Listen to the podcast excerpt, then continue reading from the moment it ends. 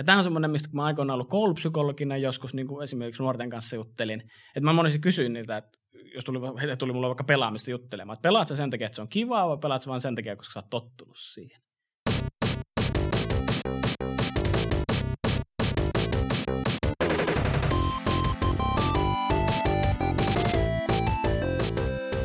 Terve kaikille ja tervetuloa kuuntelemaan Mikrobitin podcastia Mestari ja Testari. Minä olen äh, testari, kasuaali tietokonepelaaja Tomi Valamies ja seurassani on jälleen kerran mestari. Ja minun nimi on Teemu Vappit Hiilinen. Meidän miettimään tuota terve-sanaa, kun suomalaistana sanoo terve. Niin, että se on äh, tärkeää ilmaista, että ei ole pan, niin, niin varsinkin nyt tälleen covid-aikaa, että mä oon terve. No. Ja uh, meillä on äh, vieraana psykologi Aki Puolakka. Terve, terve kaikille. Kiva olla Miten, miten koet tämän hetken nyt? Harvemmin kysytään näin päin. Tämä tuntuu oudolta. Miltä susta tuntuu? Joo. Ihan, ihan, ihan, ihan ok. Mä oon, mä oon lomalla tässä ja sille aika rento fiilis, sanotaanko näin. Ää, sä oot psykologi ja sä oot tullut meille puhumaan peleistä ja psykologiasta ja yksi asia, missä tulet puhumaan on tylsyys. Eli jos vaan rakkaat kuulijat maltatte odottaa, kun parikymmentä minuuttia puhutaan uutisista, sen jälkeen päästä kuulemaan tylsyydestä. Joo, jännää asiaa. Pakko, Tylsistä uutisista tylsään asiaan. ää, pakko kysyä, ää, Aki Puolakka, oletko sinä Suomen tylsin mies? Vai kuinka tiedät tylsyydestä niin paljon? No ehkä se on, no mä tiedän, se on semmoinen, mitä on tullut pohdittua jotenkin, koska itsekin on kuitenkin psykologi, mutta sitten mä oon kuitenkin myös pelaaja. Kyllä mä Joo. niin kuin identifioidun tämmöiseen nör, nörttiheimoon myöskin itsekin, että Penskasta asti on tullut kuitenkin pelattua. Mitäs kaikkea sä oot pelannut? No mä itse asiassa mietiskelin tuossa ennen tänne tuloa, niin kyllä mä varmaan, niin kuin, varmaan tuhansissa puhutaan, mitä on elämän aikana erilaisia niin kuin tietokoneen videopelejä pelannut. No se on jo aika paljon. Mitkä on ne, paljon. jotka on tehnyt sen isomman kosketuksen? No mä, no mä luulen, että mulla on ehkä semmoiset niinku old school RPGt justiinsa, että niinku Baldur's Gate, Icewind Dale, Planescape Torment, sitten ehkä joku Deus Exit-tyyppiset. Mutta jotenkin nämä tämmöiset niinku massiivifantasia, mihin nykyään ei ole enää millään tavalla aikaa, mutta teininä oli tosi paljon aikaa, aikaa pelata niitä. Sä oot nyt kiireinen aikuinen. No joo, nyt, nyt on kiire. Nyt, nyt, nykyään mä pelaan Switchillä lähinnä, koska sillä voi katsoa silleen kaikkea semmoista indietä, Ja että voi nopeasti jotain ja sitten voi laittaa Kyllä. heti takaisin. Mä pikkasen nyt paljastan tässä niin kuin läpinäkyvyyden äh, vuoksi, niin äh, meillä on ollut täällä väliä semmoisia vieraita, joita niin Teemu tuntee. Nyt on semmoinen vieras, jonka äh, minä tunnen, eli olet Aki Puolakka, olet ammatiltasi psykologi, mutta sen lisäksi teet stand-up-komiikkaa. Ky- kyllä, joo. Sitä mä oon seitsemän, kahdeksan vuotta tehnyt tässä. Niin sitä kautta, sitä kautta tunnemme. Ja mä oon just, jos, joskus niin nauraskellut just klubeilla, että mitä sä niin kuin teet täällä, että sä oot ainoa meistä, joka on sivistynyt. Älä nyt onhan sullakin jotkut ekonomipaperit. No, Niin, mulla on sen, kyllä. jotkut sen tyyliset. Kauppatieteiden kandidaatti, eli lopetin äh, opiskelun kesken äh, Helsingin kauppakorkeakoulussa. Joo. Se on nykyään Aalto-yliopisto, mutta joo. Äh, mennään ensimmäiseen uutisaiheeseen, ja millä startataan, Teemu? En mä tiedä, otetaanko me sitä Vovia tuohon, kun tässä RPG oli mainittu just Otetaan joo. Mitäs äh, Vovin maailmassa on tapahtunut? World of Warcraft. Tiedät varmaan World of Warcraft. En ole itse ole koskaan pelannut. Ai jaa, koska, hyvä peli. Joo. Se on jotenkin tuommoiset niinku kuukausimaksullista ei ollut ikinä mun homma. Joo, on ihan loistavahan sisällöllisesti. No viimeinen patchista nyt voi olla se, mitä tahansa mieltä, vähän tullut liikaa grindausta, mutta kuitenkin nythän on tullut se paljastunut niin kuin Blizzardissa Kalifornia-toimistosta äärimmäistä äh, naisten väheksyntää, seksuaalista häirintää, you name it, mitä kaikkea siellä toimistosta on nyt paljastunut. Kalifornian osavaltio on haastanut Blizzard Activisionin äh, oikeuteen. Kyllä, työsuojelurikkomus. työsuojelurikkomus ja äh, siellä on ollut kaikenlaista erityylistä äh, naisten niin kuin ahdistelemista, että ihan vaan niin kuin fyysisestä niin kuin koskettelusta semmoiseen niin kuin typyttelyyn ja äh, sitten palkka-asioihin ja että niillä on ollut vähän niin kuin naisten semmoisen työpaikka-ahdistelun niin kuin koko kirjo. Joo, se on vähän niin kuin tervetuloa 30-luvulle. Joo, se on niin kuin Pokemon, että kerää ne kaikki. Siellä mentiin vähän niin kuin negatiivisen kautta nyt tällä kertaa ja ihan oikein. Ja, ja se, mikä tässä nyt alkanut kulminoitumaan, niin alkoihan pelaajat teki myös protestin. Niin, Eli, eli joo. kerääntyivät sinne oribokseen ja kaikki teki sinne sit down protestiin siihen nykyiseen Eli pääkaupunkiin keskuspaikkaan. siellä pelimaailmassa, World Kyllä. of Warcraftin pelimaailmassa on istumaprotesti. Istuma, oli istumaprotesti. Oli istuma. Mä mietin, miten se toimii, jos, jos sä teet sun hahmolla niin kuin nälkälakkoa. Niin, miten sä niin kuin uhkaat, että tämä, tämä kuolee, tämä, tämä Ei, se on statement. Se on statement, joo. Kyllä, vähän niin kuin mielenilmaisun statement. Periaatteessa on niin tupla istumaprotesti, koska mä oletan, että myös ne pelaajat istuu, kun he To- pelaa. aivan. Et se on niin kuin, Että se on niin kuin tuplasti niin se on tehokas. tuplasti protestoi tätä asiaa. Että istuu niin paljon, että kuin mahdollista. Okei, saiko ne mitään aikaan tällä äh, virtuaalisen maailman istumaprotestilla? No sitä mä en tiedä, saako ne mitä aikaa, mutta nythän on tullut vähän niin kuin kovempi protesti. Joo. Eli nythän siellä kyseisellä tota, studiolla on otettu lakko käyttöön. Eli Okei. siellä ei suostua tekemään vovia nyt eteenpäin. Ei se seuraava patchi. Ja siitä oli mun mielestä hauska, hauska että jotkut pelaat alkoi valittaa, että mitä te nyt niin kuin tällaista, että nyt meidän patchi tulee myöhemmin. Niin, niin, et pikkusen ruoskaa vaan selkä takkaa. Okei, että me, me ei haluta siitä- pelata, me istutaan täällä, mutta me halutaan, että meillä, että meillä olisi jotain sisältöä kuitenkin, Kyllä. mitä me voitaisiin. Et miten, te, äh, miten te voitte julkaista patchin myöhemmin äh, hirviöt? se, on, se on hienoa, miten ihmiset priorisoi. Psykologi Aki Puolakka, miten joku voi priorisoida jotain äh, World of Warcraftin patchia, niin kuin semmoista naisten ahdistelun selvittämistä niin kuin näin paljon korkeammalta. pelaajat sille, että tämä on pahinta, mitä teidän toimistolla voi tapahtua. Mutta miten, jos ihmisillä on tuommoista aivan järjetöntä priorisointia, niin mä nyt käytän sua hyväksi psykologina Joo, niin kyllä. paljon kuin mahdollista, Kyllä. niin mistä se niin kuin lähtee? No eikä, eikä siinä, siinä tulee tämmöinen, niin kuin ihmiset on hyviä protestoimaan, niin silloin kun se ei vaikuta itseensä millään tavalla. Mutta heti kun tulee sitten semmoinen, että, että tämän, mä joudun jotain uhraamaan, vaikka pelaajat on se, että nyt mulla ei tule sisältöä muutamaan kuukauteen tähän peliin, niin sitten tulee, että hetkinen, tällä on niin kuin hintansa. Ja se on, se on ihmisille vaikeaa semmoinen.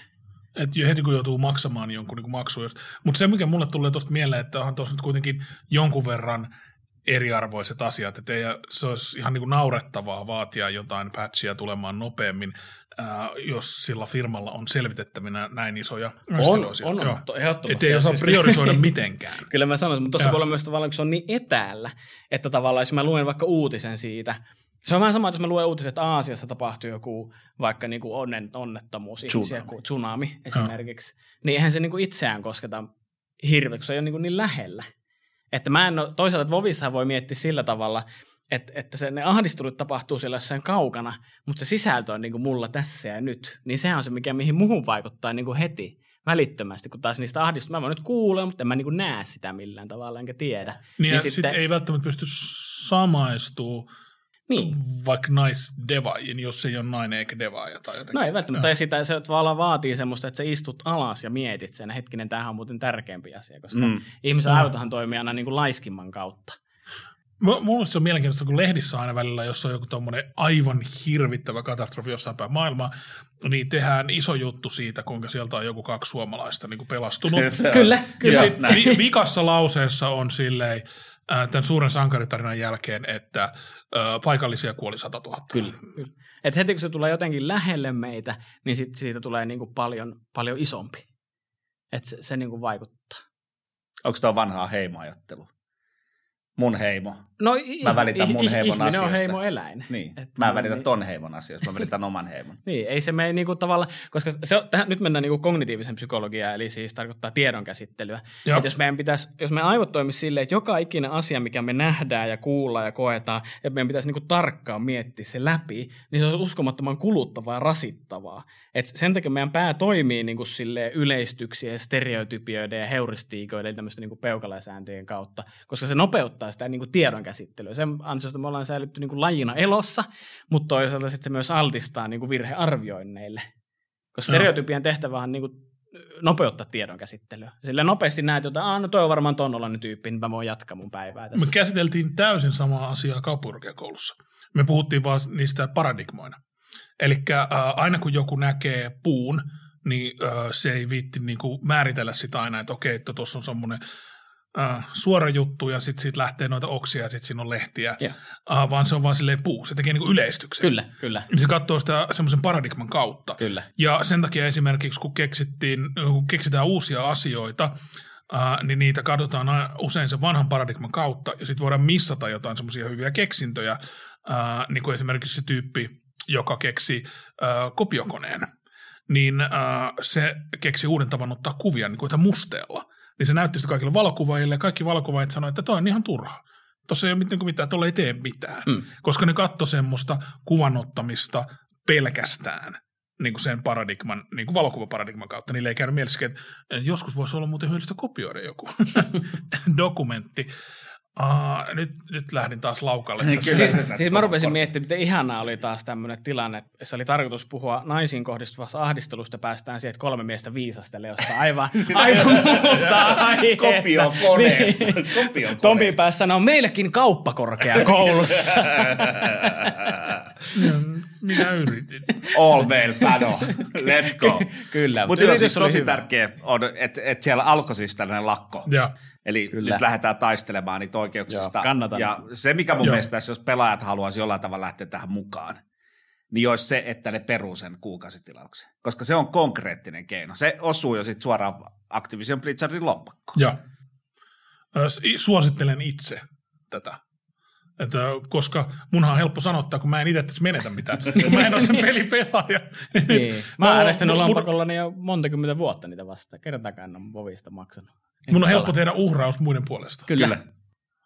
Onko se Vovi vielä jotenkin, silloin kun, mä muistan joskus vuonna 2006, mä olin 26-vuotias, mä asuin semmoisessa kolmiossa, jos toisesta kämppiksestä, niin toinen kämppis ei tehnyt mitään muuta kuin pelas Vovi, että mulla on kaksi kämppistä siellä, niin uh, mä vähän katsoin, että onko se vähän pelottavaa, ja sitten mä en nykyään tiedä yhtään, mitä sille tyypille kuuluu, mutta vuoden ajan asuttiin niin samassa mestassa, ja se ei tehnyt mitään muuta kuin pelas World of Warcraftia, niin onko tuo ilmiö kuin yleinen, että joku on niin syvällä tuollaisessa pelissä? No eihän toi nyt sinänsä ole Vovista, vaan niitähän löytyy niitä pelaajia. Et kyllä se ongelma on yleensä jossain muualla kuin siellä pelissä tai siellä pelimaailmassa, jos ihminen sulkeutuu muulta maailmalta. Täysin uppoutuu.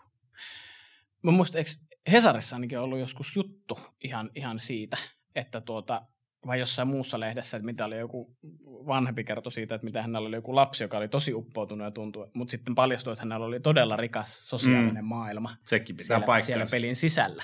Aivan. Ja että hän oli hyvin tunnettu ja pidetty henkilö siellä ja näin poispäin. Ja se on monille ainoa paikka, missä he voivat jopa tuntea olevansa hyvä tai onnistua tai menestyä. Niin, Niin. niin on se pelimaailma. Niin se, että saaksa onnistumisen tunnetta yhdestä asiasta vai nollasta asiasta, niin sillä on varmaan aika äh, suuri ero ihmisen mielenterveyteen psykologian akipuolella. No voi, voi, voi sanoa näin. Joo. Kyllä onnistumisen tunteet on ihmisille, ihmisille tärkeitä.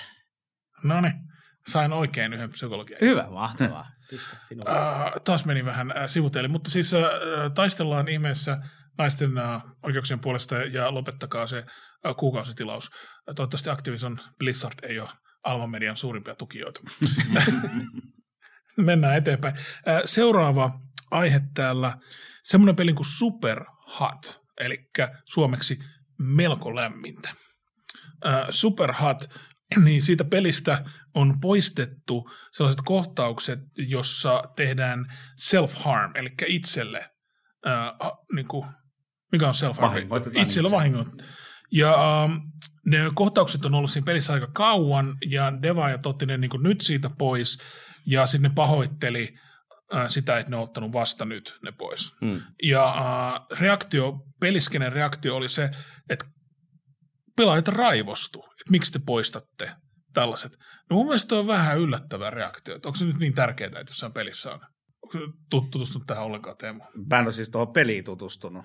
En tiedä, minkälainen merkitys sillä pelin sisällöllisesti, että minkälaista sanomaa se tuo, että siinä on tällaista itsensä vahingoittamista, mutta sillähän voi olla keskeinen elementti. Että jos se liittyy siihen, niin kuin jo, jo, johonkin leffaan saattaa vaikka liittyä, että jos, jos jostain Requiem for a Dream-elokuvasta otetaan kaikki huumekohtaukset pois, niin mm. sitten siinä on kolme minuuttia. Fierran Lotin Las Vegas. niin, Se ei jos otetaan alku- ja lopputeksti. Joo. Toi on se, mitä voi lentokoneessa näyttää versio. Että... niin, niin äh, mä ihmetyin tästä reaktiosta. Onko se, äh, nyt taas pitää sanoa nämä kolme lempisanaa, niin psykologi akipuoli. Kiitos, ne on munkin kolme lempisanaa.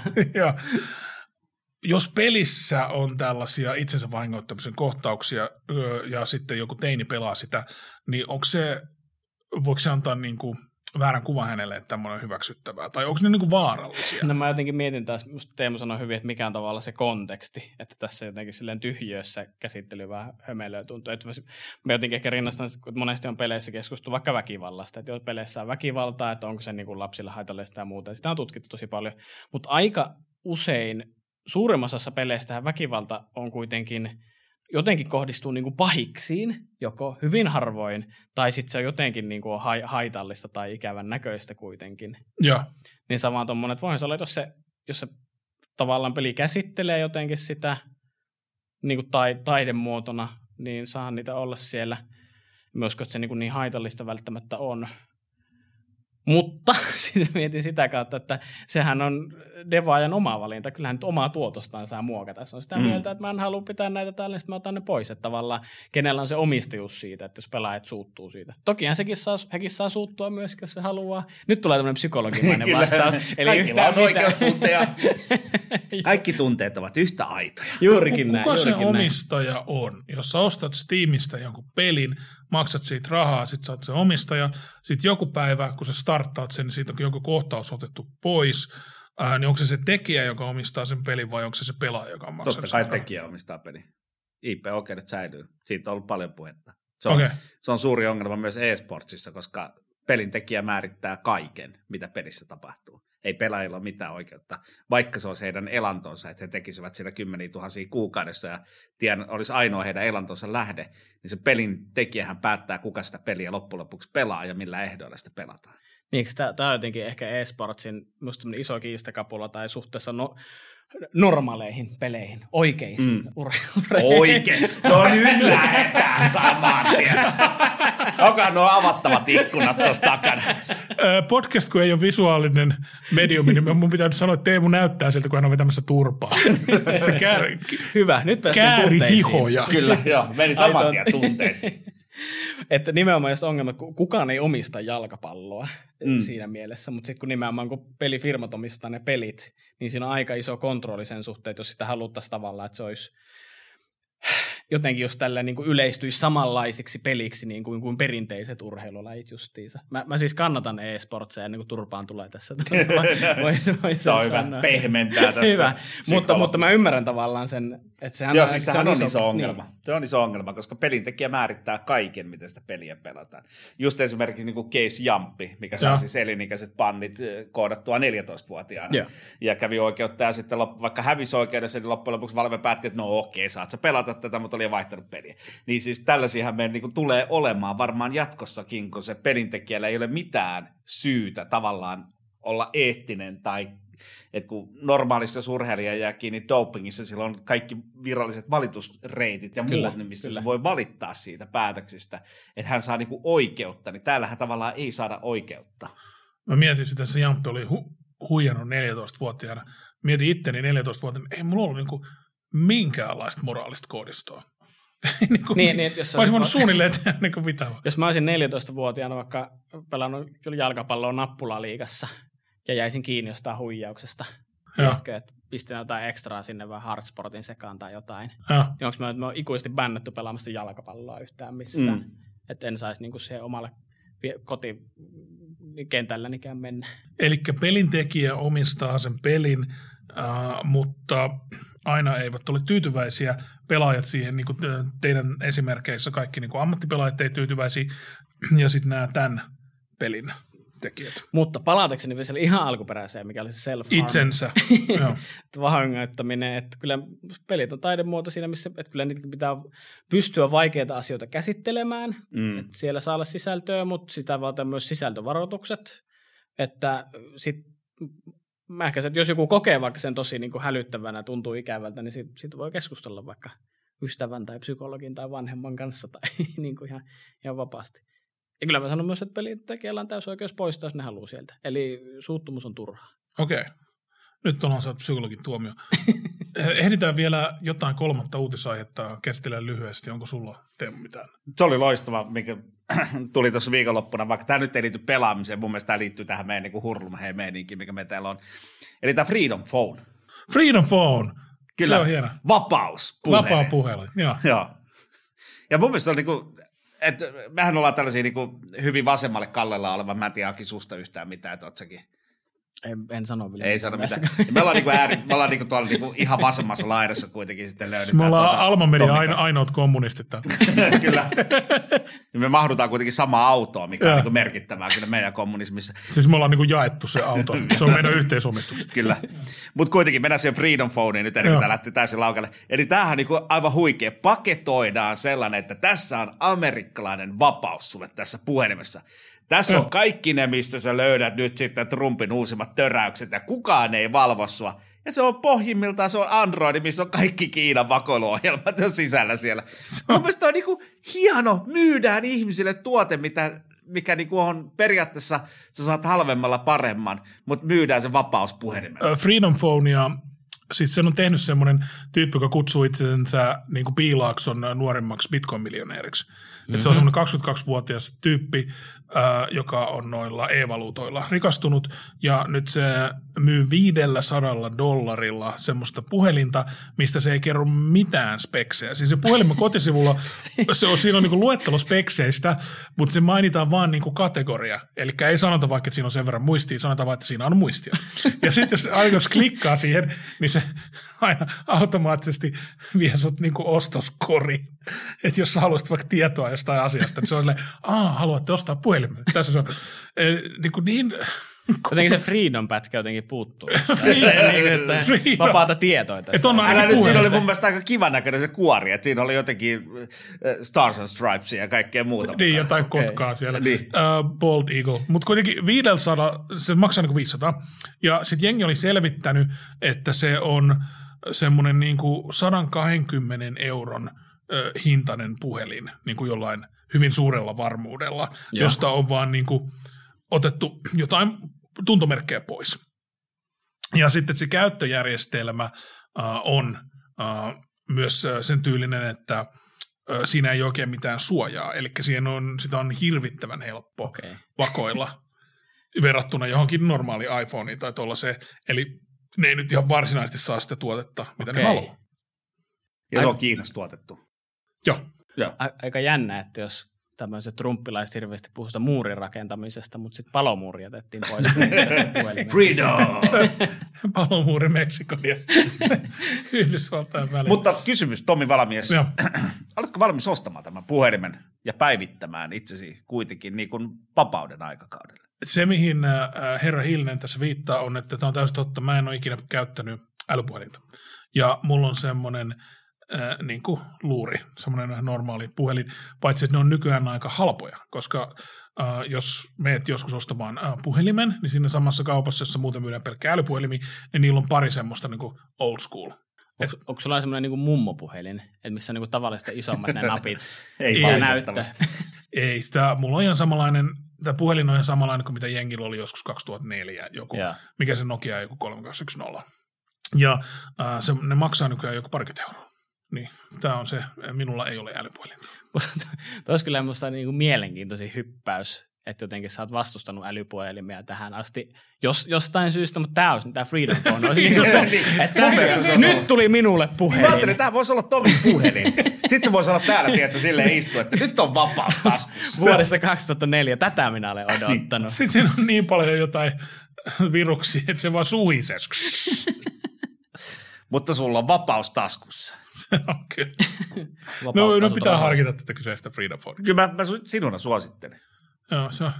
Eli äh, Mikrobitti suosittelee äh, pelaajien puhelin. pelaajien puhelin. Free, Freedom Phone. You can quote me on that. Ja tämä ei ole Alma Median virallinen kanta. Ei ole. Alma Median virallinen kanta on kuitenkin myös se, että ananasta ei voi laittaa pizzaan. Ei, nyt, nyt tässä sinun om- omia henkilökohtaisia kantojasi. Uh, hei, uh, mennään tämän päivän aiheeseen, eli pelaaminen ja psykologia. Ja meillä on ollut tässä nyt aika hauskaa, en tiedä välittyykö tämä kuulijoille, mutta nyt se loppuu, nyt alkaa tylsyys. Voiko se pikkasen kertoa meille tylsyydestä ylipäätään niin psykologian näkökulmasta ja sitten niin tylsyydestä ja peleistä? Ja... No mä, mä ehkä tavallaan, en, en ole taas tämmöinen disclaimer, koska psykologit aina tosi varovaisia sanoa yhtään mitään, että mä en ole varsinaisesti mitenkään tut- tutkinut sen tarkemmin, ö, muuta kuin mitä nyt tietysti artikkeleita on tullut luettua opiskeluja muuten aikana. Mutta esimerkiksi sehän, niin vaikka tiedetään tyllisyydestä, että lapsen kehityksen kannalta tyllisyys on niin kuin ihan hyväksi. Se, että lapsella on välillä semmoinen hetki, että ei koko ajan tule jotain niin kuin ärsykettä jostain, vaan että se joutuu itse niin kuin istumaan alas ja itse keksimään juttuja että niin kuin siihen oman tylsyydensä tavallaan vastaukseksi. Joutuu käyttämään omaa mielikuvitusta ja kaikkea. Niin sitten mä esimerkiksi niin kuin pelien kannalta mä oon miettinyt tätä kehitystä, mikä on tapahtunut ehkä sanotaan tämmöisissä niin populaaripeleissä, toki pelaaminen on niin valtava genre, että sieltä oh. kaikenlaista nicheekin löytyy, ettei voi yleistä, mutta tämmöisessä ehkä populaarigenressä, että miten semmoinen niin kuin pelit on nopeutunut paljon enemmän. Ja semmoista niin kuin jatkuvaa lisää kilkettä tulee niissä koko ajan. Mä ajattelen ehkä sitä, että kun jossain vaiheessa justiinsa kaikki räiskintäpeleihin tuli tämmöisiä niin kuin RPG-elementtejä, että koko ajan tulee, että saat jotain expaa siinä tai sä unlockkaat jotain tai nyt joku leveli nousi siitä, että siinä niin kuin ikinä semmoista hetkeä jotenkin nykypeleissä, että sä vaan niinku pelaisit sitä peliä itsessään, mikä on se mekaniikka, vaan koko ajan sulle tulee jotain niinku semmoista, että hei, nyt sait lisää levelin, tai nyt unlokkasit jonkun aseen, tai nyt, et koko ajan semmoista niinku pientä. Et joka pientä. päivä on niinku synttärit. No kyllä koko ajan pitää tehdä dailyt, weeklit, niin, pelaa Valoranttia tällä nimenomaan. hetkellä, koska sit mä saan sieltä esimerkiksi uusia spreitä, uusia aseskinejä. Kyllä, ja tämä on se, mitä ihmisiä myös koukutella, koska mä huomasin aikoina, mä palasin Hearthstoneen, Tiedätkö, tämä Tiedetään. Totta, on, muuten, on muuten maailman kallein esports-peli. Se on todella kallis. Onneksi en ole itse yhtään omaa rahaa laittanut siihen. Mutta to, tota, siinä mä huomasin, kun siinä on se systeemi, että siinä on ne dailit. Että sun pitää ne tietyt questit käydä pelaamassa, niin sit saa tietyn määrän sitä kultaa, millä voit ostaa sitten niitä kortteja. Musta se oli kiva peli, mä tykkäsin pelata sitä tosi paljon. Mutta sitten jossain vaiheessa mä huomasin, että mä ajattelen silleen, että äh, pitääpä käydä dailit pelaamassa. Että mä olin tavallaan niin ehdollistunut siihen, että se vaan kuuluu arkirutiiniin. Se rupesi tuntua työltä. Niin, ja sitten mä huomasin jossain vaiheessa, että ei tämä ole kivaa. Tämä ei ollut pitkäänkään kivaa, mutta silti mä teen tätä, koska mä oon niin, niin tottunut vaan tekemään. Että mä oon koukuttunut semmoinen niin automaatio Joo. tähän. Ja tämä on semmoinen, mistä mä aikoinaan ollut koulupsykologina joskus niin kuin esimerkiksi nuorten kanssa juttelin. Että mä monesti kysyin niiltä, että jos tuli, he tuli mulle vaikka pelaamista juttelemaan, että pelaat sä sen takia, että se on kivaa vai pelaat sä vain sen takia, koska sä oot tottunut siihen. Niin se on musta semmoinen hyvä. Toi on todella hyvä kysymys. Niin on. Mä, mä kannatan pelaamista, itse tykkään tosi paljon, mutta musta toi on semmoinen, mikä kaikkien pelaajien kannattaa jossain kohtaa kysyä itseltään. Että pelaanko mä sitä sen takia, että tämä on mukavaa ajanvietettä, vai pelaanko mä vaan tappaakseni vaan aikaa tai että mä oon vaan niin tottunut. Pelaaminen ei ole päihde, mutta noinhan voi kysyä myös päihteiden käyttäjältä. Voi, ehdottomasti voi. Että niin kuin vedäksä aina perjantai-pullon siksi, että se on kivaa vai koska se on tapa? Kyllä. Okei, okay. yhdistin pelaamisen juomisen. niin moni Ollaan tosi varovaisia. Moni muukin on tehnyt samaa. niin Mutta periaatteessa, voi, okei, okay, se ei periaatteessa mihin tahansa semmoisen tapaan tai muuhun, mikä sulla on, toki voit on yhdistää. Mutta ehkä peleen kohdalla justissa, koska mä ajattelen silleen, että kyllä pelifirmoillekin nykyään, niilläkin on psykologit miettimässä siellä, tai jengi, jotka tietää jotain psykologeista. Tai esimerkiksi, jos puhutaan niin kuin rahapeleistä, että ennenhän rahapelit silleen, sanotaan vaikka just tämmöiset hedelmäpelit, mm. nehän toimi silleen, että sulla tulee se yksi, kolme oikeasti, yksi iso voitto, mutta se tuli harvoin. Joo, mutta siitäkin oli, mä muistan silloin lapsena, kun oli just näitä, jos puhutaan niin veikkauksen peleissä, siinäkin oli, siinäkin oli jo vähän väriä, siinä oli musiikki, mä muistan. Oli, oli, oli kaikkea. kuka ei muistaisi esimerkiksi pokerin sitä tuplausmusiikkia. Joo, kyllä jännitettä, tulee dopamini hittiä päähän koko ajan. Kyllä, mietit se, joo, aina. Näin. Mutta nykyään se menee silleen, että mäkin olen jossain vaiheessa pelasin niitä nyt onneksi lopettanut taas, huomasin, että alkaa koukuttu. Että just, että sinänsä tulee semmoista pikkuvoittoa koko ajan. Että sä voitat vaikka, jos sä pelaat 20 senttiä, niin sä voitat 20 senttiä, tai voitat 10 senttiä. Että se niinku... Voiko siinä voittaa 10 senttiä? Voi, niin voi sille, että sä voitat niinku puolet. Koska mutta et sä silloin voi. Nimenomaan, mutta kun se pointti on tavallaan sitä, että kun aivot ei tajua sitä. Kun aivot on vaan, että aha, juttuja tapahtuu, niin kuin tässä tuli tämmöinen voittomusiikki, jes, hyvä, tulee se dopaminihitti aivoihin, mutta ne ei, koska ne ei tajua sitä, että nyt sä kuitenkin häviit tässä koko ajan rahaa.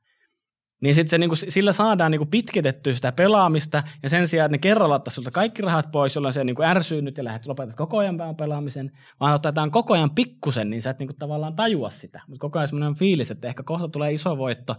Toki Veikka saa ilmoittaa suoraan esimerkiksi ne voittoprosentit. Että tässä pelissä vaikka 96 prosenttia on se, mikä tarkoittaa, ne ihmiset, jotain tilastotieteestä tietää, että jos sä pelaat sitä tasaisesti, niin loppu, loppujen lopussa aina niin kuin 4 prosenttia jää niin kuin häviölle siinä, jos sanotaan, että se on vaikka 96 prosenttia se voittoprosentti. Mm. Onko niillä psykologeja käytössä, jotka suunnittelee pelejä, jotka on mahdollisimman addiktiivisia?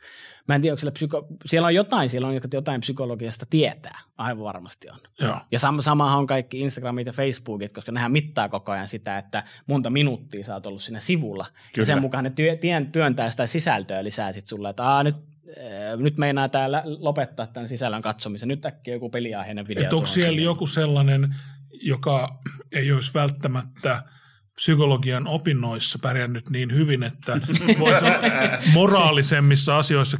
Mä mietin, kun yksi... Etiikan kurssit jäi käymättä. yksi äh, rakas ystäväni tuolla kauppiksessa äh, ei ehkä saanut aina niitä ihan parhaita arvosanoja. Yeah. Ja äh, kuitenkin halusi pärjätä niin työelämässä. Niin sitten kun mä tapasin hänet joku kymmenen vuotta koulun jälkeen, niin se oli töissä niin kuin Philip Morrisilla semmoisena äh, niin tupakkakonsulttina, eli auttoi ihmisiä niin kuin polttamaan lisää. niin sitten mä ajattelin, että tohän on niin kuin loistava, että jos sä vähän löysäät sitä moraalia, niin sitten sä voit saada semmoisen oikean luksustyöpaikan. Mä voin kertoa, niin että mä oon opiskeluaikana ollut RAYllä töissä jakamassa blackjack-pöydässä kortteja minkälaisen kuvan sait siitä kyseisestä RAYstä silloin? No siis työnantajana ihan ok, mutta tähän perustuu tähän samaan. Mm. Et, et Blackjack, no Blackjackihan on tosi huono oikeasti, jos haluaisit voittaa jotain, koska siinähän palautusprosentit tosi pienet, varsinkin Suomen säännöllä. Mutta ideanahan siinä, että se kaveri, joka siinä on, niin sehän juttelee sulle. Mm. Aivan. Sehän on silleen, että, että sehän on, vaikka niin leffoissa näkee, että, niin että oot niin 11, otat se kortti. Mutta yleensähän se menee, kun ihminen on istunut pidempään, niin se rupeaa juttelemaan sille. Et, ja sitten se rupeaa, molemmat juttelee, sitten sit se pelaa, se laittaa rahaa siihen, niin maksaako se enemmän siitä, että se pelaa vai siitä, että joku keskustelee sen kanssa? Totta. Niin, että niille voisi ehkä hankkia jotain keskusteluseuraa. Se, psykologia niin, vaikka. Niin. Se, se on, kun kaipaa jotain kontaktia ja se on niin kuin... Mä pikkasen äh, palaisin nyt äh, taaksepäin tässä, että sä alussa puhuit sitten äh, tylsyydestä. Mm. Ja äh, ihmisillä sen perusteella, mitä mä oon nähnyt, niin niille ei ole enää ö, tylsää. Koska sen jälkeen, kun tuli nämä älypuhelimet, niin tylsyys vaikuttaa siltä, että se on valinta. Koska sä voit milloin tahansa katsoa somefiidiä tai surffailla jotain. Että ei ole vaikka semmoista, että jos mä menen puolen tunnin bussimatkan, niin kun mulla ei ole älypuhelinta, mm. niin mulla saattaa olla siinä vähän tylsää. Sitten mä katson niin kuin ympärille kaikkea. Mutta sitten jos mä katsoisin bussissa ympärille, niin kaikki muut on niiden puhelimella ja ne näyttää ihan niin kuin iloiselta. Eli en tiedä, onko dia... Mä en mieti, millä bussilla sä meet, jos ne näyttää iloisilta, ne ihmiset, jotka selaa niitä puhelimia. No ne ei näytä tylsistyneitä. Mutta siis onko mä, onko älypuhelin niin kuin poistanut tylsyyden? Kyllä mä sanoisin, että se on vähentänyt sitä. Nyt tulee ehkä tämmöisiä omakohtaisia kokemuksia. Mä huomaan esimerkiksi se, mulla oli puhelin rikki tässä pari päivää.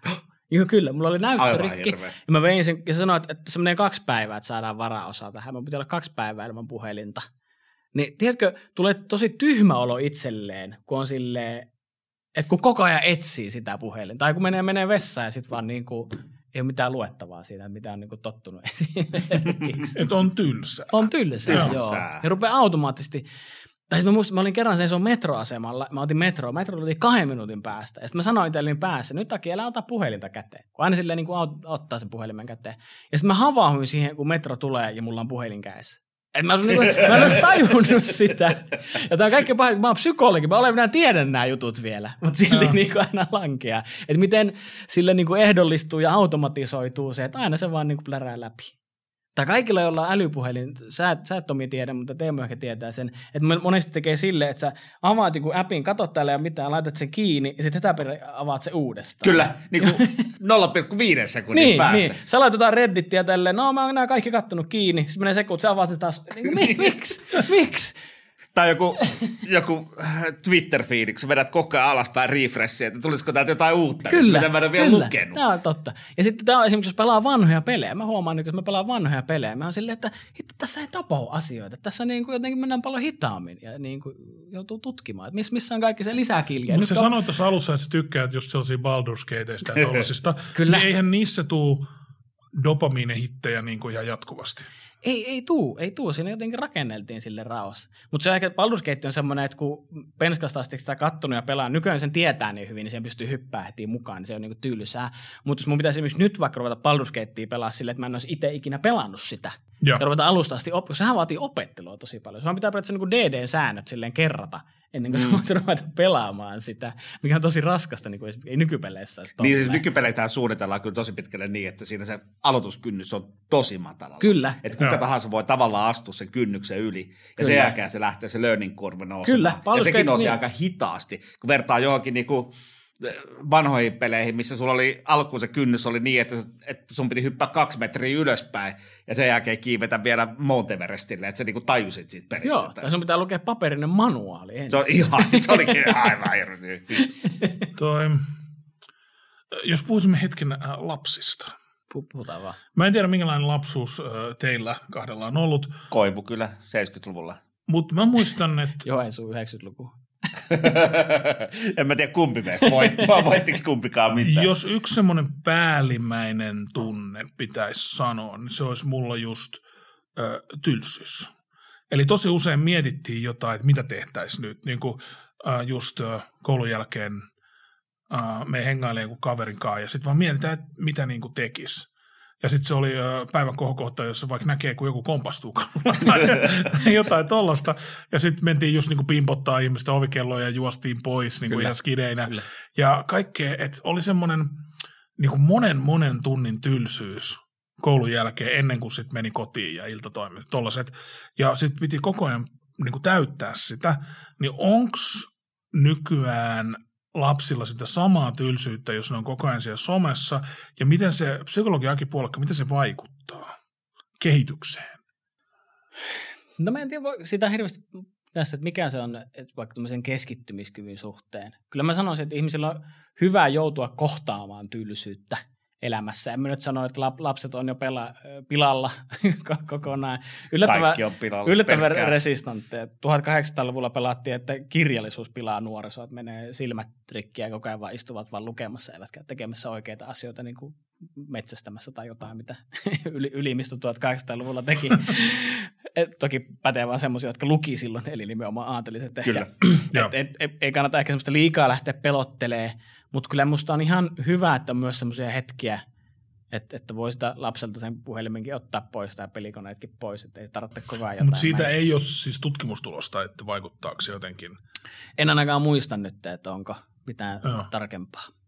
Jos mietit älypuhelinten kehitystä, että missä kohtaa alkoi olemaan älypuhelinten somet ylipäätänsä käytössä, niin eihän siitä ole 20 vuotta. Niin, Eh. että ei sitä Eli- myöskään dataa Niin, eli meillähän ei ole sellaista pitkän seurantajakson Nimenomaan, nimenomaan. dataa siitä, että mit, et, mit, nythän ne alkaa olla aikuisia, jotka on elänyt somemaailmassa ja pelimaailmassa, sellaisessa pelimaailmassa. No mäkin aloin jo 83 kyllä pelaamaan Commodore Mm, 64, mm. että ei sinä, sinänsä, että no tässä me nyt ollaan tekemässä podcastia Tomi Valamiehen kanssa, että mä tiedä, live, live calls. Et mä en usko, että yhteiskunta romahtaa nyt siihen vielä, mutta tota, kyllä mä sanoisin vaikka oma puolet, esimerkiksi tekee stand-up-juttuja, niin mulla on suurin osa mun stand-up-vitsestä se, syntyy semmoisessa hetkissä, että mulla on niinku tylsää.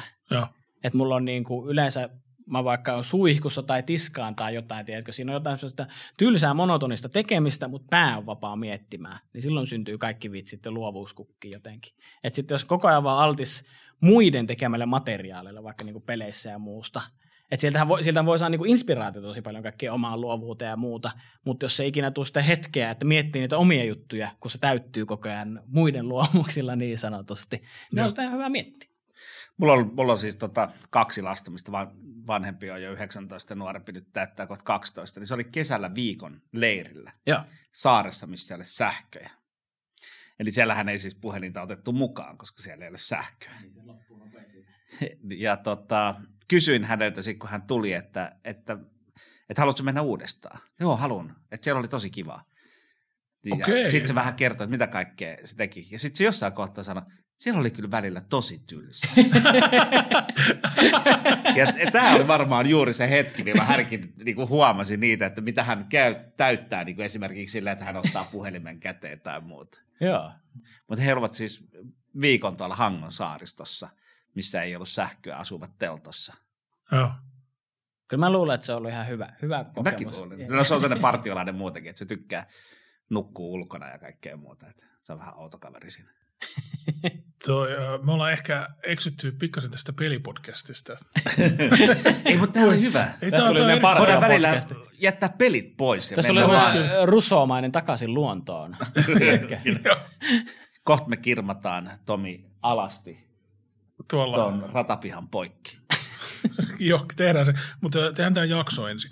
niin, niin sellaista, että ei pelkästään huonoa mielestäni ole se, että on nyt ö, koko ajan, että pystyy tavallaan poistamaan tylsyyden, koska mm. muistan, että se tylsyys aiheutti silloin skidinä esimerkiksi ö, ö, kiusaamista. Ja että kun ei ollut mitään tekemistä, niin sitten yksi asia, mitä voi tehdä, niin voi kiusata jotain. Mm. Ja nykyään tilastojen mukaan on esimerkiksi vähemmän koulukiusaamista kuin on ollut vaikka aiempina vuosikymmeninä. Niin, uh, mä en tiedä, johtuuko se osaltaan siitä, että on muutakin tekemistä kuin kiusata. Mä kyllä en lähtisi vetää ihan, nyt, nyt Aki voi korjata mua, mutta kyllä mä veikkaan enemmän, että siihen kiusaamiseen on kiinnitetty huomiota. Kouluihin on tullut huomattavasti enemmän välineitä, miten käsitellä. Ja lasten jo varhaiskasvatuksesta aletaan käymään läpi tällaisia tunne- ja turvataitoja, millä on varmasti vaikutusta Varmasti, ollut joo. sillä enemmän Joo. kuin sillä, että sulla on ollut kännykkä.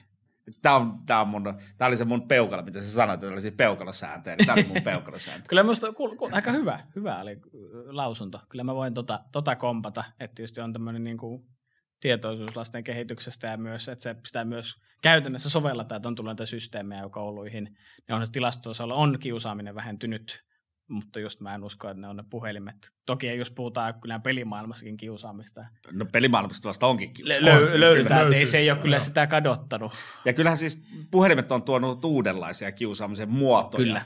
Niin kuin häpäisy on noussut aika isoksi varmasti niin kuin koulukiusaamisen muotona, että otetaan jotain, kun ihminen näyttää hölmöltä ja levitetään sitä joka puolelle. Tällaisia. Joo. Se, Eli sitä, mitä ei ennen ollut, niin nyt, Se- nyt pystytään niin. häpäi, Se on niin, häpäisemään. siellä niin fy- fyysisessä koulussa näkyvää, että se ei välttämättä Niin. ole niin paljon kuin nykyään, vaan se tapahtuu just siellä puhelinten välityksellä.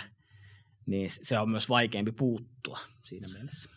Uh, mites sä, jos uh, katsot psykologina näitä pelejä, että millaisia oli ennen ja millaisia on nykyään, niin uh, sä sanoit, että enemmän annetaan nopeita palkintoja nykyään. Mm. Mm. Onko sä huomannut muuta kehitystä tavallaan peleissä, kun sä oot pelannut tuhansia pelejä ennen ja nyt? No, no mä ajattelin, mä mietin ehkä tämmöistä niin positiivista puolta myös, että miten, kun mä oon ollut myös koulupsykologina, niin myös tämmöinen oppiminen niin kiinnostaa, että miten, mä mietin ennen tänne tuloa, että, että pelin kehittäjät on ollut periaatteessa vuosikausia vähän sille epävirallisia tutkijoita sen mukaan, että miten saadaan ihmiset innostumaan jostain asiasta, opettelemaan jotain asiaa, tylsääkin asiaa niin kuin tuntitolkulla. Koska sitä, sitähän niin kuin pelit on, että me koko ajan opetellaan uutta niissä. Että tulee jotain, jos puhutaan vaikka perin, perinteistä sitä räiskinnästä tai joku tasohyppelypeli, ja nyt tulee erilaisia tasohyppelykohtia, ja sun pitää opetella ja muuttuu vaikeammaksi ja Mm. vaikeammaksi, ja joudut toistaa sitä samaa siinä. Niin miten, miten ihmiset jaksaa tehdä tämmöistä? Kun taas sitten, jos ajatellaan jotain perinteistä opiskelua, joka tuntuu tosi tylsältä, tosi monelle, ja ei se No. yhtään kiinnostaisi, niin miksi me peleissä jaksetaan opetella? Et miten saat jonkun opiskelemaan Call of Dutyä? Niin. Tai mä aikoinaan katsoin sikahyvä video oli YouTubessa, vitsi, jos löytäisin sen, voi tähän mainita, mutta oli semmoinen, että oli semmoinen kuva semmoista kaaviosta, missä oli niin kuin X-sarake ja Y-sarake, näiden kombinaatiot näin, ja semmoinen todella kuivan näköinen Excel-taulukko, että opettelepa tämä, ja ei kukaan jaksa semmoista. Mutta sitten myöhemmin se podcastin, tai se, anteeksi, se YouTube-videon tekijä paljasti, että tämä oli itse asiassa Pokemonien semmoinen, että mitkä Pokemon-tyypit on millekin, niin kuin, mitkä tehoaa kuinka, kehenkin parhaita ja millä tavalla, mitkä niin kuin, tuhannet ja miljoonat varmaan Pokemonin pelaajat ympäri maailmaa on opetellut, kun ne on pelannut Pokemon-pelejä. Et hän Excel-taulukko päässä. Niin, niillä on periaatteessa Excel-taulukko päässään. Joo. Ja periaatteessa he, he ei välttämättä ole ajatellut, että nytpä opettelen tämmöisen Excel-taulukon, on lähtenyt Mm. siihen hommaan. Mä en ikinä ymmärrä ihmisiä, jotka sanoo, että Excel-taulukko olisi tylsä. Sun lempipeli. se todellakin Niin. on. Et mikä ihan- niinku innostaa. Tai mulla oli kaveri aikoina, mä menin yhden kaverin luokse käymään, ja hänellä oli tietokone päällä kaksi näyttöä. Toisella pyöri Darkest Dun- Dungeon ja toisella pyöri Excel. ja sillä on niin kuin kaikki statsit siitä Darkest Dungeonista, että mi- millaiset kompot on parhaita mahdollisia mihinkin dungeonia ja mikä toimii ja miten niin kuin pääsee pelissä eteenpäin. Että onhan niin kuin valtavan vaivan näköä työtä, mutta silti me ollaan hirveän innoissaan. Toi on ihan tyypillinen Path of Exile pelaaja nykyään, jos olet koskaan kuullut tästä Path Joo, of Exile. tiedän, tiedän, tiedän. Niin sitähän sanotaan Path of Excel. Aivan, Se on se lempinimi. kyllä. Eli siinä, se on ihan täynnä sellaista ihan älytöntä mikromanagerointia, että sä saat, no nyt kun mä laitan tämän kärjen tohon, niin mä saan 0,1 prosenttia lisää jotain. Kyllä, niin, kyllä. Niin siihen on tehty aivan valtavia Exceleitä, ja sitä oikeasti osa pelaa just silleen, niillä on ne Excelit, että nyt, nyt tulee toinen, niin mä pystyn sitten, että Joo, mä laitan nää, joo. niin No mä mä- saan siihen edun. No vaan katsoa semmoista matrixia periaatteessa. Kyllä. Niin kuin, että, että on tämmöinen ehkä, ja tämmöinen pelilistäminen on niin kuin tosi isoksi muotisanaksikin noussut sitä kautta, miten paljon opettamisessa ja kaikessa nykyään käytetään sitä. Että tietysti pelialalla on tietyllä tavalla ollut mun mielestä edellä tässä, että saadaan niin kuin ihmiset, Siis kyllähän pelit ovat, nyt kun sä sanoit sen, niin pelit ovat erittäin hyviä saamaan ihmiset oppimaan jotain asiaa. Kyllä. Eli sen pelin pelaamista. Niin miten sen sitten voisi just pelillistää niin vaikka johonkin historiaopintoihin tai matematiikkaan tai... No mä mietin, mutta toisaalta valtava määrä ihmisiä on monesti on oppinut historiaa, vaikka sanotaan kaikkea Assassin's Creedia ja Civilizationin kautta. Joo, Et totta. Civilization on täynnä valtava, okei, ei välttämättä ihan oikeita historiaa. Esimerkiksi mun Civilization-peleissä Japani No valottaa Amerikan. Joo. Ei välttämättä nyt oikeassa maailmassa ihan, ihan niin, mutta kyllä sieltä tulee sitä trivia-tietoa ja semmoista niin kuin hahmotusta vähän maailmasta ja teknologiasta. Ja No, just tämä teknologia, sehän Niin. menee loogisesti, Kyllä. että mikä tuli ennen mitäkin, jos se seuraa sitä teknologiaa. Niin Mä oon ihan samaa mieltä tuosta. Nimenomaan. Mulla oli joskus, kun mä pelasin Civilizationia enemmän, niin pää ihan täynnä niitä vanhojen kaupunkien nimiä. Joo, Koska se automaattisesti, jos sä et niin nimeä erikseen kaupunkiin, niin se laittaa sen nimeksi jonkun oikeasti sen imperiumin. sivilisaation Se, mukaisen. se sivilisaation mukaisen. Niin tajusin, että mulla on joku sata sellaista, korint Kyllä. ja kaikkea muuta. tai mä uskon, että ainakin Suomessa, tilastotasolla esimerkiksi Suomessa tiedetään, että, että pojat tai poika oletet on olet niin kuin tyttöjä parempia englannin kielessä. Ja niin kuin tilastotasolla, en tiedä miten on nykyään käännetty, mutta kyllä mä väitän, että pelit on tässä ollut semmoinen edelläkävijä. Mm. Munkin kaveripiiristä kaikki pelaajakaverit sanoo, että he on sen englannin, he on oppinut nimenomaan peleistä. Joo. Ja mulla on ja- tällainen ihan konkreettinen todiste himassa, kun on se 11-vuotias, niin sehän puhui jo suhteellisen sujuvaa englantia noin kahdeksanvuotiaana, koska se katsoi YouTube-videoista, missä oli sen lempistriimaajia, mitä se katsoi. Ja nyt se on sitten viimeiset vuodet, se on pelannut ulkomaalaisten kanssa niin kuin yhdessä Robloxia, niin he Discordin kautta keskustelee siellä. Ja, ja se on ihan normaali hänen niin pelaamista, että hän keskustelee englanniksi Joo, kyllä. Et kyllä mä muistan joskus alle 10-vuotiaana oppineen, niin mitä charge tarkoittaa, koska, koska isovelini pelasi tuota Warhammer äh, Path of Omenia. Oh, Mistä- charge! Kyllä, siinä niin huudettiin ja siitä jäi Niin. mieleen. Uh, jotkut ihmettelee, että mitä tämä striimaaminen on, että miksi joku katsoo, kun joku toinen pelaa.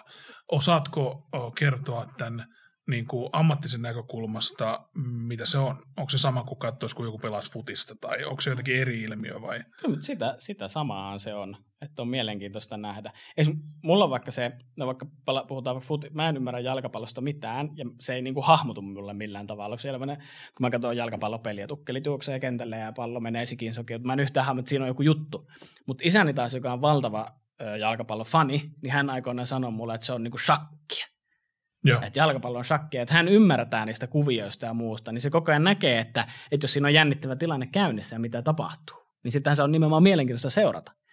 Mutta sitten sit kun mä taas katson, jos hän katsoo Dota-matsia, ja se sanoo, siinähän valoja vilkkuu ja asioita tapahtuu Kyllä. hirveitä huutoja ja kaikkea.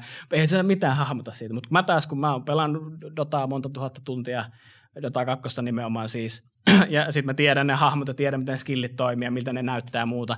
Ja niin mä heti hahmotan, että onko tässä jännittävä tilanne, onko tämä peli ratkeamassa vai mikä fight tässä on. Vai niin kuin, ja sitten se on mulle paljon mielenkiintoisempaa. mä Sä voit siitä. selittää sen pelin sun vajalle silleen, että tämä on, dif- on Defense uh, of the Ancients, eli puolustetaan, puolustetaan teitä boomereita. Aivan, joo. Vitsillä sisään. Mutta se, se, että miksi jotkut kiinnostuu enemmän taas oikeista urheilulajeista, mennään taas tälleen provolla sisään, ja miksi, miksi e-urheilusta, Kun jotkut ihmettelee striimaamista tosi paljon, Niin. niin. miten, miksi joku katsoo striimaamista, vaikka niitä katsoo futista, Kyllä. niin mä mietin just, mutta joo, anteeksi keskeytän, joo. Se on ehkä, ja sitten siitä striimaamissa ehkä se, että on kiva, kun me kuitenkin samaistutaan toiseen ihmiseen. Se on vähän niin kuin se blackjack-homma. Mm, että se peli kyllä. on tietyllä tavalla toissijaista, mutta sä et pääset juttelemaan toiselle. Striimaamissa sä, sähän tavallaan saat se vähän illuusio, että me niin kuin yhdessä ollaan tässä. Et sanotaan, jos sä katsot kauhuleffaa, kauhuleffa on paljon kivempi katsoa kaverin kanssa, koska sä voit olla siinä samassa tunteessa. Kyllä. Yhdessä huutaa ja jännittää tässä. Jos joku striimaan kanssa, striimaa pelaa jotain kauhupeliä, niin te voitte yhtyä siihen tunteeseen. Ihminen no. haluaa yhtyä Sitten sä voit jutella sen Niin. Sitten tulee interaktiivista. Kyllä, nimenomaan. Sä, ja sitten se striimaa voi olla tosi hyvä siinä, että sä et ole ikinä niin hyvä. Kyllä. Niin sä voit katsoa, miten niin kuin maailman paras, et sä pysty mennä katsoa, miten Ronaldo treenaa. niin tässä voit katsoa, niin kuin, miten maailman Näkee paras se, se on totta. treenaa. Se on totta, varsinkin jos katsot vaikka jotain niin kuin speedrunia esimerkiksi. Niin sekin, että et, siellä löytyy niin paljon variaatio. Mä ymmärrän tosi hyvin, että ne katsoo noita pelaamisia. Ja varsinkin just se, että, että ne katsoo niitä Twitchin kautta suorana, koska sä voit keskustella. Sä voit keskustella Joo. sä chatissa olevien ihmisten kanssa, voit keskustella se, joka pelaa, niin siinä tulee niinku ihan erilainen se, se, kokemus. se on myös sosiaalinen tapahtuma. Kyllä. Mä tykkään, jos mulla on niinku ongelmia joissain peleissä, niin katsoo just YouTubesta ja Twitchistä, että miten joku tyyppi selviää siitä samasta vaiheesta ja miten se niinku kertoo sitä. Mm. Mutta silloinhan mä niinku opiskelen sitä peliä, että kun sä sanoit aiemmin siitä opiskelemisesta. Mm, kyllä. Saman tien mä voisin katsoa jotain Oxfordin luentoja. No, no mä oon katsonut esimerkiksi Slate Spire, en tiedä onko miten tuttu Joo, on pelinä, semmoinen paka, joo. pakarakennuspeli, mikä muuttuu koko ajan vaikeammaksi ja vaikeammaksi. Mä oon sitä muutaman sata tuntia tahkonut tässä nimenomaan Switchillä. Niin mä oon katsonut sen striimejä jos silleen, että mä niinku opin siinä. Että aah, tollenkin voi tehdä, että oppii niitä komboja muuten, kun fiksumpi on miettinyt. Oletko kokeillut Fort Fortressia? En, mä oon lukenut tosi paljon. Joo, älä kokeile. no, Eikö se ole se kaikista uh, semmoisen niinku Yksi maailman vaikeimmista. Joo, ja siinä on just se, että sä saatat tehdä ensimmäisen viiden minuutin sisällä virheen, mitä sä et ymmärrä, mikä tulee tarkoittamaan, että noin 30-40 tunnin pelin jälkeen, niin sä tajuut, että kun mä teen tuolla ekan viiden minuutin aikana tämän asian, niin tämä tulee tuhoutumaan tämä koko juttu siihen. Mulla on ollut tommosia parisuhteita. Mulla on niin Warfortossa mulla on vähän niin kuin EVE Online tavallaan, niin kuin joku, joku aikoinaan niistä sanonut, että se on niin kuin mielenkiintoisin peli, jota en halua koskaan pelata. Et, Joo. et, niistä on nyt tosi hauska. Ja tässä ehkä myös tulee se striimaamisen ilo myös joskus, että voi olla jotain tosi mielenkiintoisia pelejä, mutta ne vaatii valtavan vaivan, vaikka just joku Warfortessa, että sä niin kuin opettelet sen pohjalta. Mutta mä voin saada sen saman ilon siitä, sillä Mm. mä katson, kun joku mua fiksumpi ja enemmän vaivaa nähnyt pelaa sitä. Joo. Mä saan niinku parhaat bitit silleen best of ilman sitä tyr- tylsää niinku opiskeluvaihetta. Mä tunnen äh, just jonkun verran äh, opiskelukavereita, jotka on tehnyt äh, gradun. Ja Mm. kaikki on sanonut, että, että se oli ihan hirveetä, että elämäni kauheimmat kaksi vuotta tai jotain tuollaista. Ja äh, mä en tiedä, tunneeko ihmisiä, joilla oli tosi kivaa tehdä niiden maisterityötä, mutta saisiko siihen jotenkin pelillisyyden kautta niin kuin kivemmaksi gradun teon? No musta se voi vaikka sille jaksottaa. Ehkä maailman yksinkertaisin pelillistäminen on, että se mihin ihmiset reagoi, kun saa palkinto. Just peleissä on se, että kun saat tuhat expaa, niin saat levelin, pilidi- pilirimps. Joo. Mihin tahansa opiskelun voit tehdä semmoisen. Sitten kun sä oot kymmenen sivua lukenut tai sivun kirjoittanut, niin saat pitää tauon. Tai saat ostaa karkkipussi itsellesi tai mikä. Tai sit saat pelata vaikka puoli tuntia, kun oot kirjoittanut ensin sivun matskuun. Että rakennat itselle semmoisen achievement-järjestelmän siihen. Okei. Okay. Niin Mahtavaa. se, kyllä. Se, tut, se tutkitusti toimii. Mennään tuolla. Mennään tuolla. Ei, Mä oon nyt tentannut tätä meidän vierasta hänen osaamisalueeltaan. Tuleeko sinulla mieleen just, just jotain pelimaailmasta ja pelillistämisestä ja mitä haluaisit kysyä? Niin varmaan sieltä. Nythän, oot- mä en tiedä miten paljon sä oot seurannut e-sportsia, mitä paljon oot huomannut, että sinnehän on tullut myös näitä psykologeja mukaan näihin e-sports-joukkueisiin. Niin kuin tämmöisiä niin kuin val, Joo. psy, psyykkisiä valmentajia joo, tavallaan. joo. joo. Oot sä yhtään tutustunut se urheiluvalmentamisen elämään? Mulla on muutamia tuttuja, jotka on jotka olisi paljon parempia haastateltavia tähän Joo. Voidaan, voidaan kokeilla siinä kohtaa, saadaan, koska se on, se on kuitenkin ihan oma maailma. Sen mä Se on- tiedän, se on- urheilu, ja se on- urheiluvalmentaminen, koska nehän on urheiluvalmentajia. Kyllä, kyllä. Ne valmentaa menestymään Kyllä. ja hyväksymään tappioita. Ja... Ja se- Se on ehkä just mielenkiintoinen tavallaan, että se on oikeastaan pärjää mihin tahansa urheiluun, että ettei tuossa just sitä pelailemassa, aina puhutaan tästä tilttaa. Mm. Että, että niin pysyisi se niin kuin pakka kasassa. Menee kasetti kelalta. Kyllä, Joo. kyllä. Ja tämä on semmoinen, mikä on tosi jännä musta, että puhutaan pelikulttuurista vaikka Dotassa, että tosi monesti on ollut semmoinen, että tahallaan ärsytetään vastustajaa, että huudellaan sinne chattiin kaikkea. Totta tapahtuu niissä sinun niin sanotuissa oikeissa urheilulajeissakin. tapahtuu myöskin, mutta se on niin kuin mielenkiintoinen, että miten se pysyisi vaan, pystyisi vaan keskittyä peliä niin kuin ei, ei lähde niin kuin mukaan jotenkin siihen ärsyyntymiseen. Niin se on tosi psy- psykologinen juttu. Oh. Nythän suurimmassa osassa, no siis nythän laniturnaukset, kun tulee takaisin, niin sitten sitä alkaa taas näkymään, että pelaajat huutaa toisilleen. Koska nehän ei saa kirjoittaa toisilleen noissa Ah. täysin kilpailullisissa peleissä, niin nehän huutaa toisilleen. Sitten siellä niin, fyysisesti siellä paikan fyysisesti päällä. huutaa Siis paikan omalle päällä. joukkueelle vai toiselle joukkueelle? No sekä omalle että toiselle. Joo. Et Välillä saattaa nostaa seisomaan ja huutaa sille toiselle puolelle, koska se, se on sitä psyykkaamista, niin kuin Joo, sanoit, että meillä kyllä.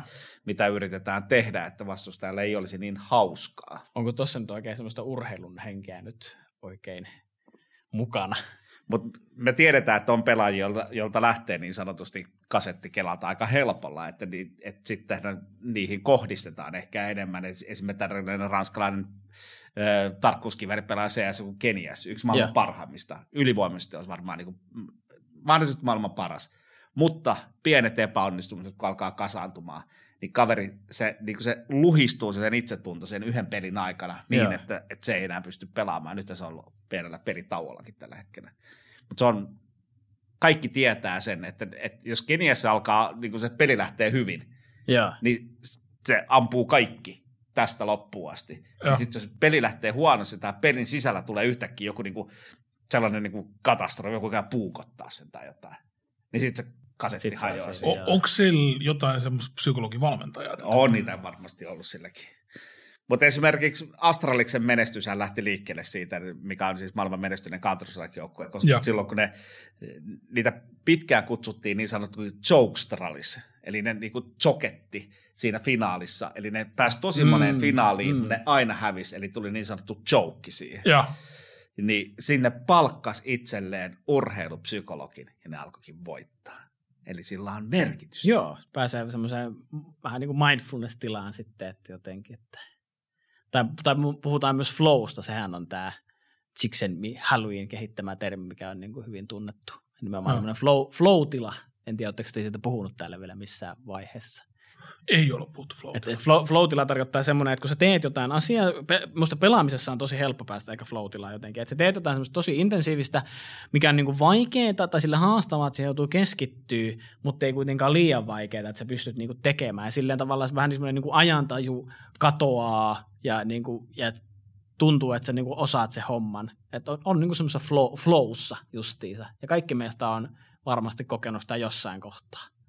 Ja se on just se, mitä yritetään psyykkaamalla niin kuin toista joukkuetta niin kuin poistaa heiltä. Kyllä. Joo, kyllä. Ja siihen perustuu aikalisätkin pitkälti, että otetaan, joko yritetään rikkoa se, että itsellään menee huonosti, että ollaan ihan maassa, tai rikkoa vastustajan flow. Että et tulee aikalisä. Ne Niin, joutuukin alkaa totta. pohtimaan asiaa. Totta, joo. Miksi me meneekin näin hyvin? Ja sitten mitä tuosta psykologeista, niin Weldon Green hän on tällainen yhdysvaltalainen, joka on opiskellut Jyväskylän yliopistossa urheilupsykologiaa, mikä siis vetää tällaista firmaa, mikä pelkästään esportsia tekee. Hän, hän ei välttämättä ole maailman paras meidän vieraana, koska hän puhuu pääsääntöisesti pelkästään englantia. Mutta Eiköhän meidän yleensä. Joo, mutta oli, kerran kävi hänen kanssaan keskustella, että mikä on ensimmäinen asia, mitä sä teet, kun sä lähdet valmentaa esports-joukkuetta. Niin hän sanoi aina, mä opetan ne hengittämään. Mm. Eli kaikki lähtee siitä, että kun mä otan aikalisän, niin mä, siinä me, me saatetaan vaan hengittää se aikalisä. Se on tosi hyvä vinkki. Mulla on ollut sellaisia tilanteita, ei niin kuin pelimaailmasta, mutta muuten, että mä oon saattanut ärsyyntyä tosi paljon jostain, ja sitten on pysähtynyt ja just niin kuin hengittänyt hetken, niin sitten ei olekaan tullut semmoista konfliktia, vaan mä oon päässyt tavallaan se yli. Ja to- toi on ehkä, psykoterapiassa puhutaan semmoista kolmannesta aallosta, mikä on tällä hetkellä käynnissä, ja puhutaan tämmöistä hyväksymis- ja omistautumisterapiasta, mitä käytetään just ahdistuksen hoitoon, masennuksen hoitoon, just tämmöiseen, että kun ei, ei pysty rauhoittamaan itseään. Ja siellä just ehkä hengittäminen on tämmöinen iso, iso, iso niin kuin työkalu, nimenomaan siksi, koska me ei pystytä kontrolloimaan omia ajatuksia tai tunteita. Sä sanoit itsellesi, että nyt rauhoitu, rauhoitu, niin eihän kukaan rauhoitu sille millään tavalla. Mm. Mutta semmoinen fyysisyyden kautta pystyy, kun keho rauhoittuu, niin pääkin rauhoittuu. Se on monesti semmoinen. Niin nimenomaan hengitys on just se kanava siihen. Että kun pakottaa, että se hengittää rauhallisesti, niin silloin yleensä myös pää lähtee niin kuin rauhoittuu. Hyvä vinkki. Hengitet. Tässä on nyt tullut vaikka mitä. Tässä on tullut. Nyt on tullut. Mä ainakin osaan näitä loppukaneetteja. Aina on vaan sellaista, että kylläpä kesä on taas Mä kaunis. voin kertoa loppukaneettina hyvän otsikon, mikä luin rauhoittumisesta. Siinä oli tällainen, siitä on muutama vuosi aikaa, niin oli, että poliisi ampui miesten jalkaan rauhoittaakseen Okei, okei. Se, se, seuraavan kerran, kun, kun on vähän levoton olo. Oli sille, hengitä, blam. niin, voidaan mennä sille. Okei, okay. no nyt olemme oppineet rauhoittamisesta. Kyllä. Okei, suomalainen tapa ja amerikkalainen. Hei, kiitos, kiitos paljon Aki ää, Kiitos. tästä, tästä kaikesta. Ja ei, ei mulla oikeastaan muuta. Onko tee mulle jotain? Ei mulla, kiitoksia. Oli hyvät keskustelut. Kiitos, ei kun vaan pelaamisiin. Kyllä. Nyt päästetään sut takaisin siihen sun päiväduuniin suunnittelemaan niitä veikkauksen koneita. Sori, että me sen missasit aikaa, jolloin sä olisit voinut miettiä, mikä on kiva väri niille laitteille. Äh, kiitos paljon rakkaat kuulijat. Taas kahden viikon päästä äh, uusi vieras ja täsmälleen samat keskustelut.